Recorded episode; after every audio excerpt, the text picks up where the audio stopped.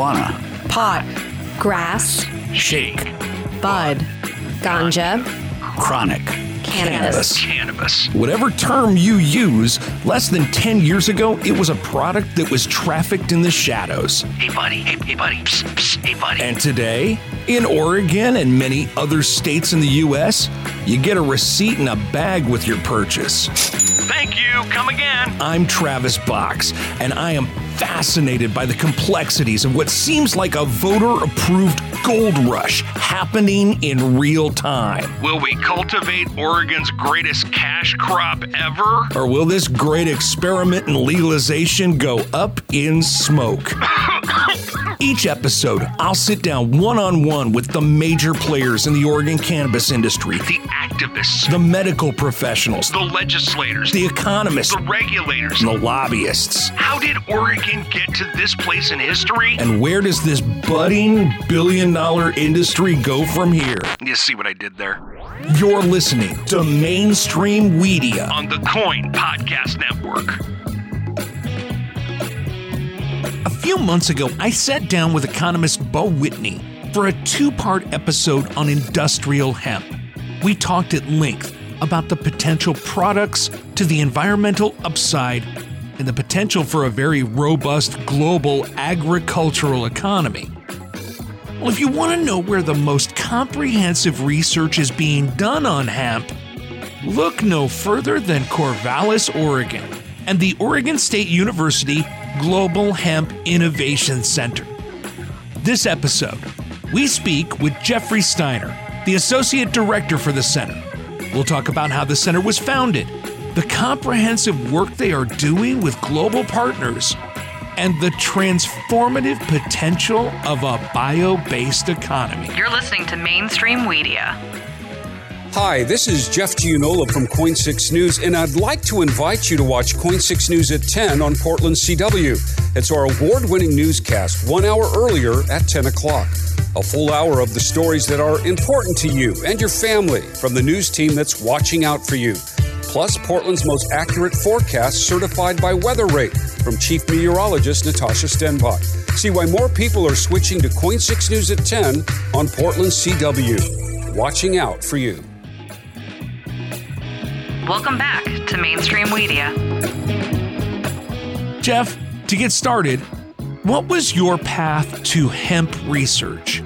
Okay, my path to hemp research was that uh, when the 2014 Farm Bill passed, I was working at Colorado State University.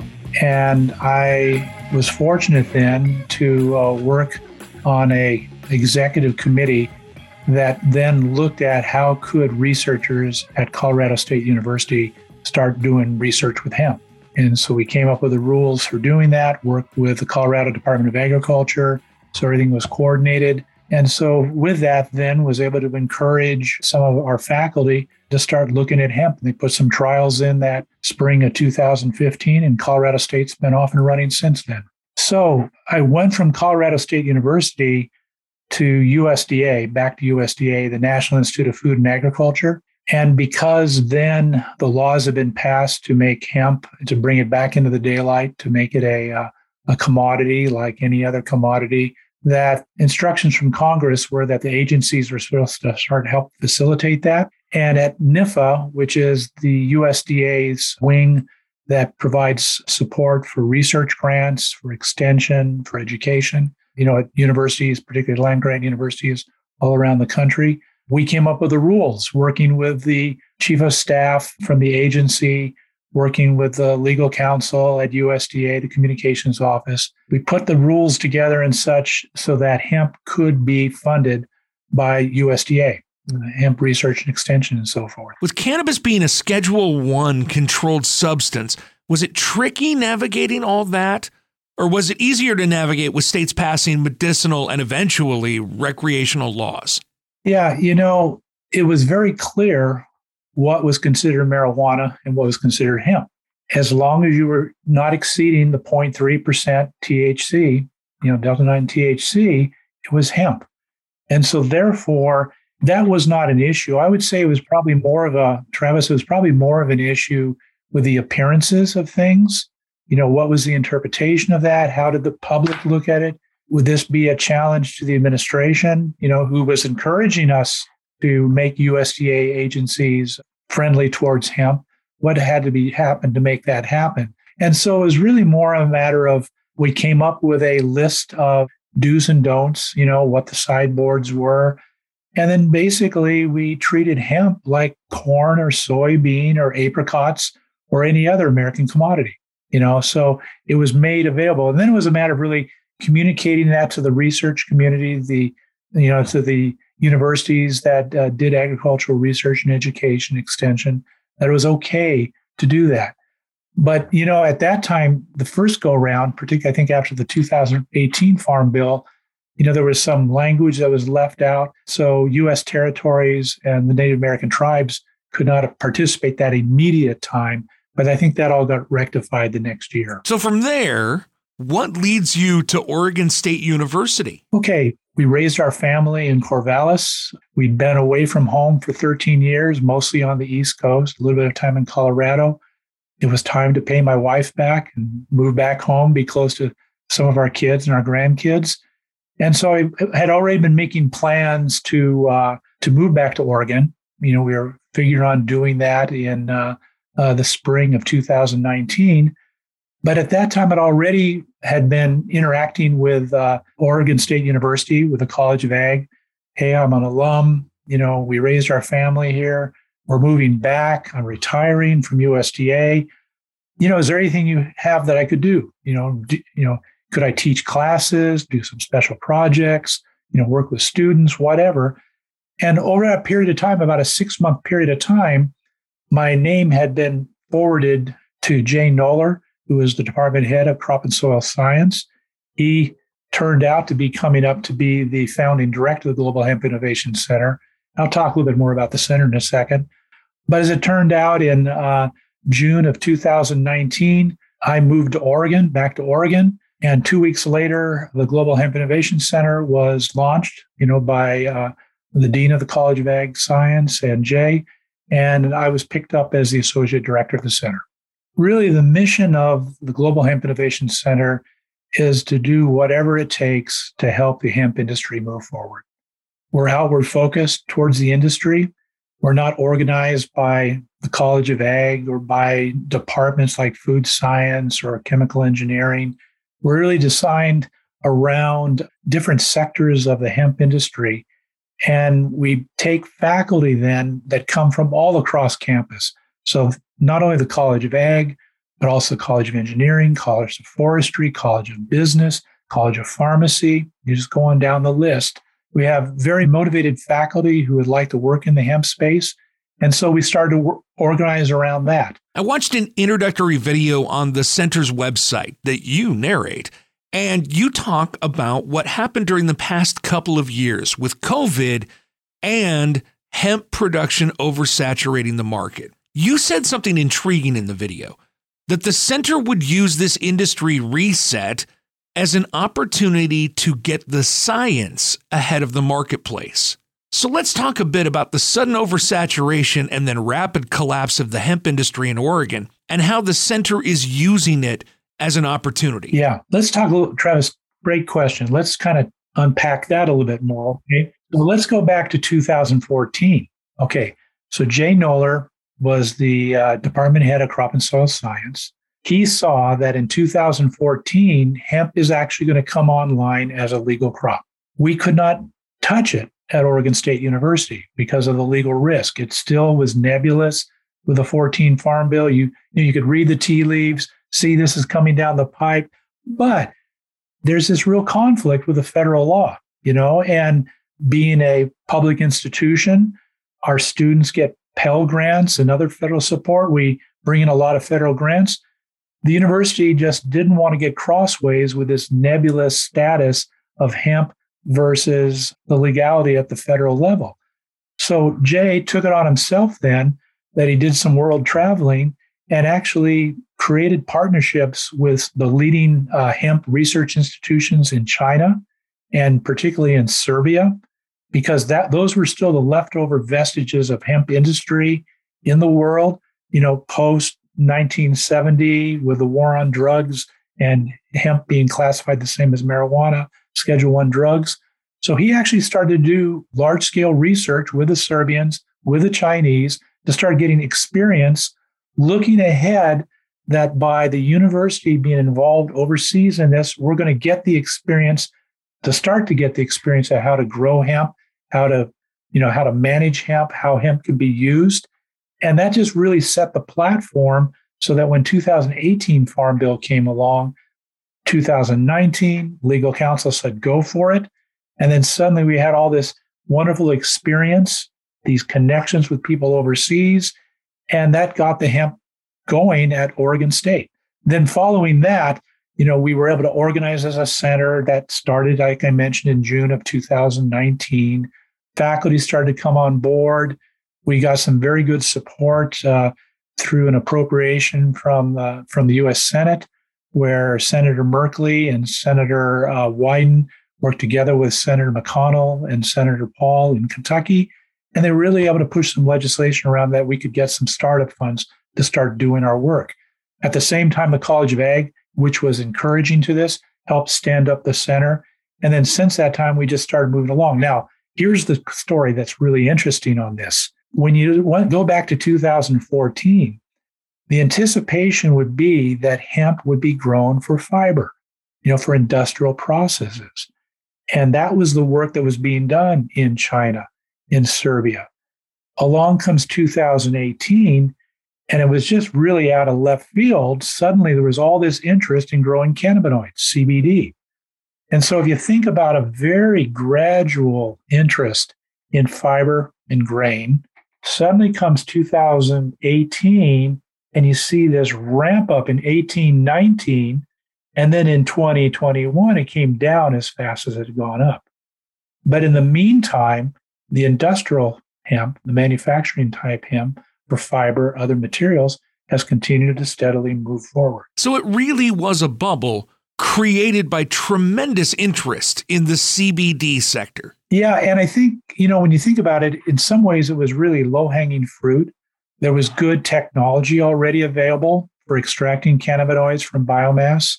You know, there was already a, a ready market for the usable buds, you know, the usable flowers and so forth. You know, so that was all there. That was poised perfectly and that it was relatively easy for people to get into it and start growing it you know? But, but then the whole thing of oversupply hit. I spoke with Beau about this in a previous episode but i'd like to hear it from you and the global hemp innovation center. What is the potential of this plant? Because after Beau and i spoke i made a statement that he tried to step me back from but the way he explained it it really feels like we are poised to enter the hemp age. That hemp has such broad potential, it could literally change the world. Let me put this into a bigger framework, okay? I wouldn't just say it's the age of hemp. I would say it's the age of a bio based economy. It's moving away from strictly extracted and mined hydrocarbons, oil, coal there has been and has been developing this whole front of development for bio based materials and bio based products. Now, the interesting thing about hemp is that it brings some very, very interesting, unique properties to the table that can therefore has to, and this is where the science has to get against ahead of the market, is now, okay, is hemp fiber better, equal to, worse than cotton fiber? Is it equal to, worse than, better than synthetic fiber? See, those are the questions you have to start asking from a performance standpoint. But then you have to bring in the economics. Can you produce it the same, worse, or better than existing products in the market? Can you walk me through some of the top line products the center is researching? Okay, let's let's start at the bottom. And and and let's start with where we were at when there was 50, 60,000 acres of hemp. And that was all for cannabinoids, you know, for the most. In fact, that what 95, 99% in Oregon was for cannabinoids. After you extract the cannabinoids from that biomass, you're left with a byproduct, post extract biomass. It happens to be that that biomass is of equal or maybe even a little bit better feed quality than alfalfa, believe it or not.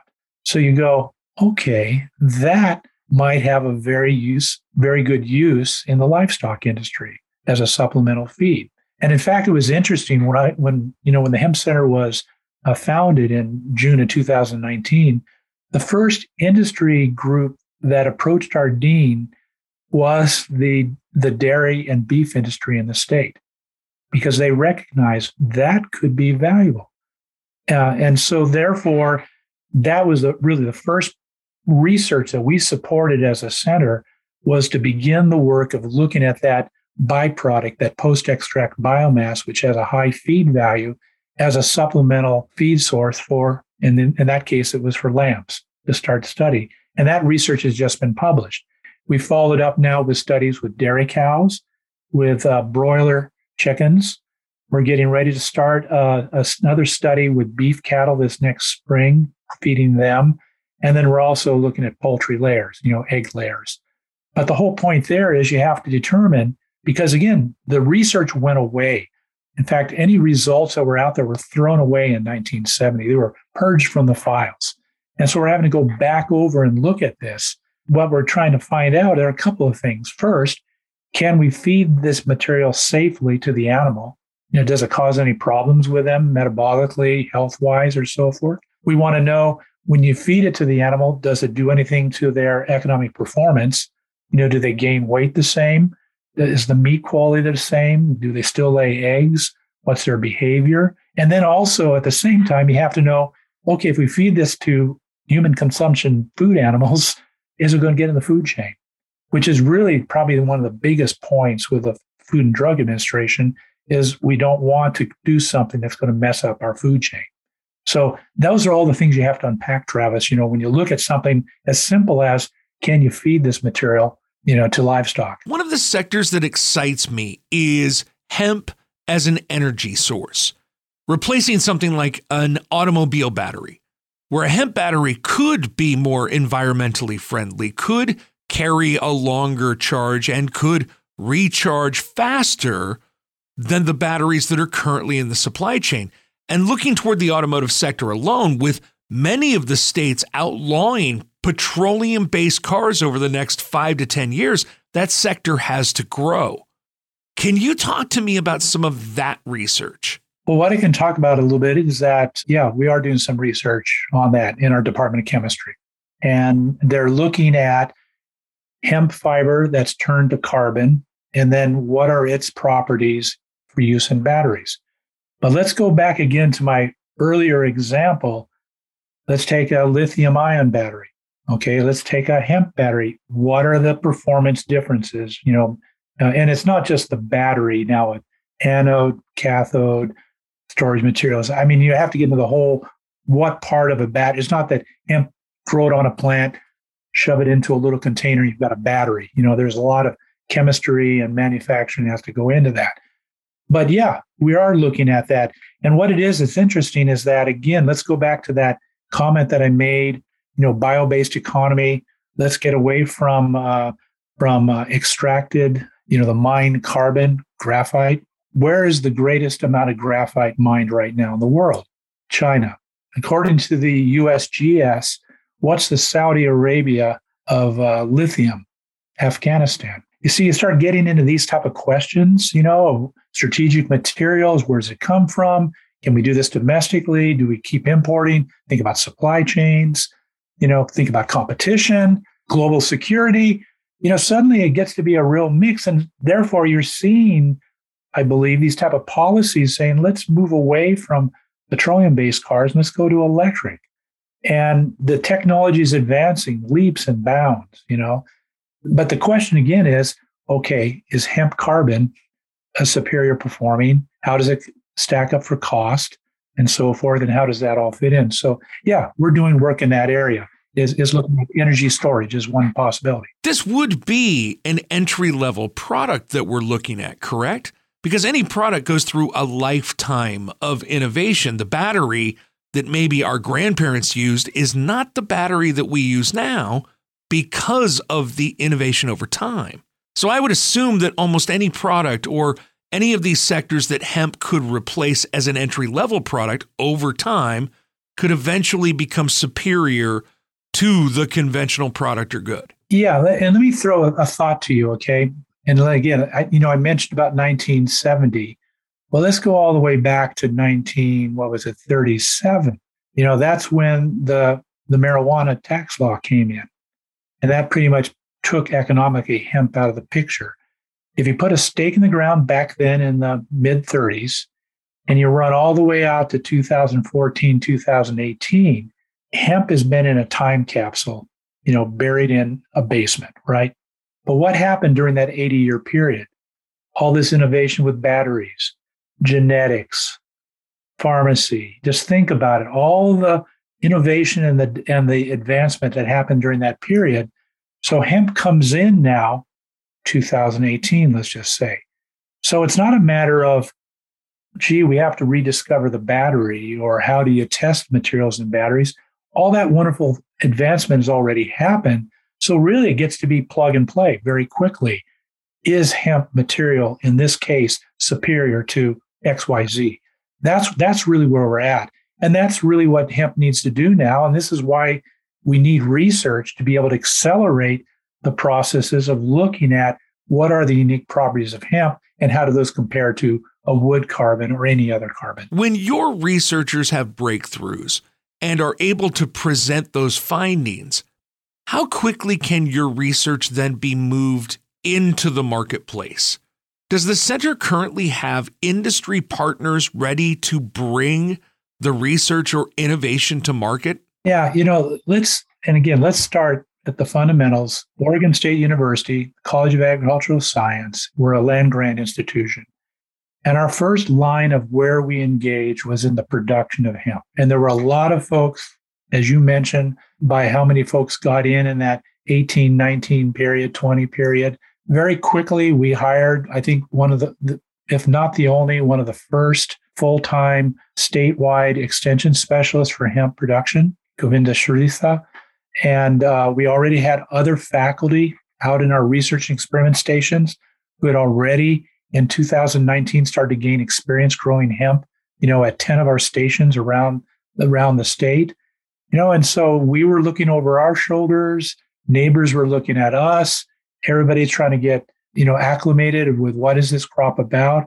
And we started to see what are the problems that practically needed to produce hemp, you know, because that's what we, you know, the first line was hemp production here in Oregon. And so we started to get information about how do you harvest your crop so it's compliant with the 0.3% THC level.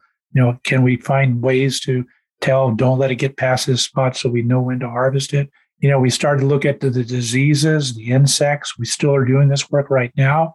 What's going to detract from the sustainability of that crop? We began water studies to say, because a lot of people say, oh, you don't have to water hemp. You don't have to fertilize hemp. You know, it, it does great on its own. You know, it grows on rocky soil with, with nothing but love. You know, no, it's like any other crop. So we started to tease these pieces apart of how to how to grow the crop, and not only just us, but working with our partners at University of California, Davis, our partners at Washington State University, really putting together kind of a, a good consortium of people working together. And then how do we advance the genetics? So you know, because, you know, you, you mentioned earlier, Travis, about, gee, this one plant can do, I'm, just, I'm I'll overstate this. This one plant can do everything. There is not one hemp plant that does everything. There's a hemp plant that's good at making grain. There's a hemp plant that's good at making cannabinoids. There's another plant that's good at making fiber. So it's a matter of sorting out and getting hemp to grow the best it can in whatever environment in Oregon, in Washington, in California, fitting in with the crops that are already grown. You can't, you don't want to grow hemp more than one year in, say, three years or four years, just like you don't want to grow potatoes year after year after year. You have to rotate. So, how do you make these fit in? So, that's all the type of research we've already been working on, getting that information out through our extension service, you know, through our research bulletins that we make, publishing research, just like the folks that did the animal feeding trials, that's getting out in the marketplace. They're interacting with the regulators at FDA, working with a feed association. You know, it's this whole ecosystem of people that have to work together to move the hemp industry forward. So now when you ask about, say, the batteries, that's a good example. You know, that faculty member actually is doing research with a private company that needs him in his laboratory to work out those details to get performance information. So we make partnerships with industry all the time. You know, they sometimes support us, sometimes they donate to us. You know, we just work it all together because we're all trying to figure out the best way to move this, you know, move this cart down the down the path. Speaking of that ecosystem, Oregon has been known for growing marijuana long before it was legal. Southern Oregon, in fact, is known far and wide for generationally growing this plant, understanding to a certain extent those genetics by creating and propagating specific strains. Has the Global Hemp Innovation Center partnered with some of those legacy cultivators and tapped them as a resource? That's a great observation you just made, Travis. And frankly, the entire chemical hemp, chem, pharma, chem type hemp industry is based on the prior work that comes, for the most part, out of the marijuana industry before, legal or illegal. And it's those breeders that knew the cannabis plant, not necessarily out in a uh, 160 acre center pivot set out in Central Oregon, but you know what would be grown in a greenhouse, you know, in a basement and so forth. But they were the stewards of the genetics that are out there. Okay. So when the 2018 time point hits, it was those breeders that had the low THC lines, you know, that maybe were high in terpenoids, low in THC, high in CBD. That was the foundational genetics that this industry started to move forward with very quickly. And it was very quickly then that others started to step in and start to use more, I don't want to say, you know, start to use more accelerating type plant breeding uh, methods, infrastructure to do that. And so that moved along. So here's this 50 years at least of history of genetics that these folks had. Now, what's our relationship to those folks? We're just we're just blown out of our socks because right now the Global Hemp Innovation Center holds probably, if not the largest, one of the largest public institution held collection of hemp genetics.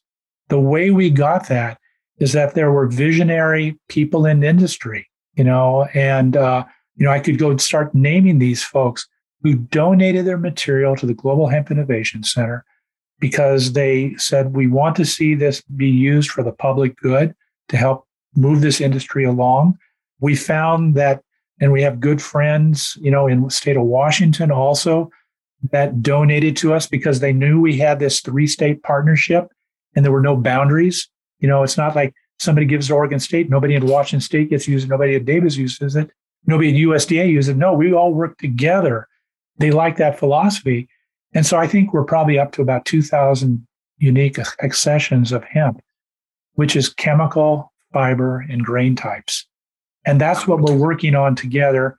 And, you know, and again, these folks are lending us expertise also. We're talking about. And, and we're trying to figure out what's this next generation of genetics for hemp going to look like, you know, that grows all the way from the Canadian border to the Mexican border that can go east. That, that's what we're working on. But it's because of the visionary hemp breeders, you know, cannabis breeders that really saw a value in us and wanted to help us advance their cause as well. Well, we've talked about the positive things, the farm bills, the help from the US government to get the research started and expanded, and even the generous assistance of those other nations and their research to help found the center.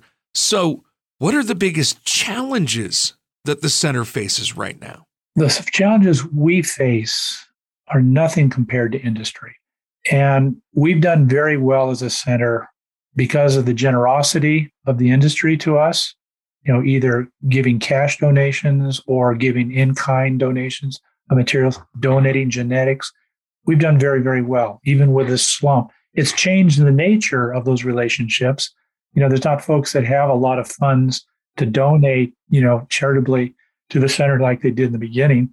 But the biggest challenges we have is that when you move away from the chemical type hemp, and by the way, I mean, it's still how do you get National Institute of Health to provide funding to, say, Richard Van Breemen, who discovered that CBDA and CBGA you know, block the COVID spike protein in, in collaborative work that that OSU's done with the Oregon Health Science University. You know, I mean, in a model system that needs to go to clinical trials. It takes money to do clinical trials. So that's something is how do we, you know, spring loose that we can have hemp compounds look at just like any other compound that goes into human health research. That's one thing. Another thing is, you know, when you look at the fiber, you know, we do not have grading standards for, for hemp fiber. If you look on my LinkedIn site a couple of months ago, there's a note from our cooperator with the USDA laboratory down in New Orleans that created the worldwide cotton grading standards. There's no worldwide hemp fiber grading standards that needs to be done. Not only are not standards, there's not methodology to test all the hemp fiber, you know, to compare against standards. And then how do you do that in a high throughput fashion so that we can have accelerated breeding programs looking at hemp fiber quality like you do in cotton? We just don't have that. And so those are things that we are working on, our partners are working on, we're collaborating on to move along the technology so we can do that. You know, we could always use more money. There's there's the you know shameless pitch, but we've done real well. We've been fortunate. We've got good faculty, have good ideas, and we get those into research proposals. We bring funding in to support us. So the biggest challenge for us now is how can we be as relevant we can to help really stand up an Oregon hemp industry? You know, how, how do we do that right now? Because our, our growers are hurting, you know, and how do we do that regionally, have that impact? How do we do that as a nation, you know, so that we can outcompete the Chinese or the Europeans, say in hemp fiber? How, how do we get this into the arena of being a strategic material like graphite, you know, like lithium, whatever it may be, you know, th- those are the challenges we're facing. But we've got good creative faculty, we've got great partnerships, we've got good chemistry, the way people work together. You know, we've got good partners, both universities as well as the USDA and others. So that so that that's how we're taking it on. We, we really feel we're up for the challenge and we're having a good time doing it, Travis. If people want to support the Global Hemp Innovation Center, what are the ways that they can help? You know, we're gonna we're gonna co-sponsor coming up November 15th with the USDA Office of Chief Scientist.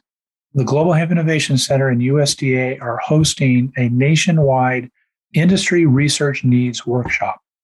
And that's where anybody in the country, anywhere in the value chain of the industry or interest, will be able to give their input as to what do they see as the needs for the industry to move forward. What would help them do their job?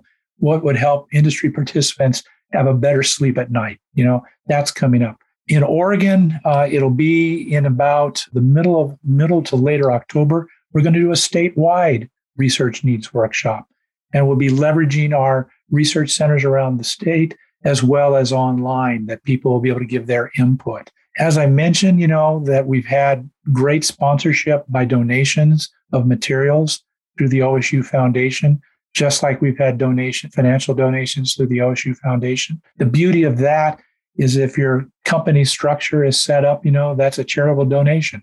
Just as you would donate for a scholarship or for the football stadium, you could donate for hemp research on those things you're interested in. And we're just, you know, again, we're just looking at how can we interact with people. We want to be relevant, Travis. And so, you know, just the interaction, people can follow our website, see what we're doing.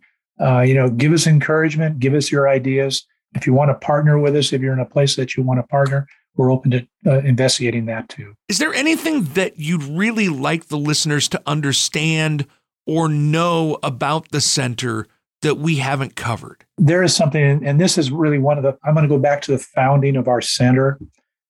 You know, when you, this is a once in a lifetime new commodity. How often Arabian horses, something come along. Well, hemp is a once in a lifetime opportunity.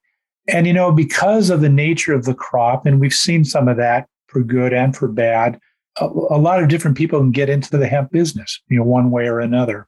We really have set the center up that we also put a high value that we want to see people of color and uh, uh, the small guy, you know, the, the small, the beginning.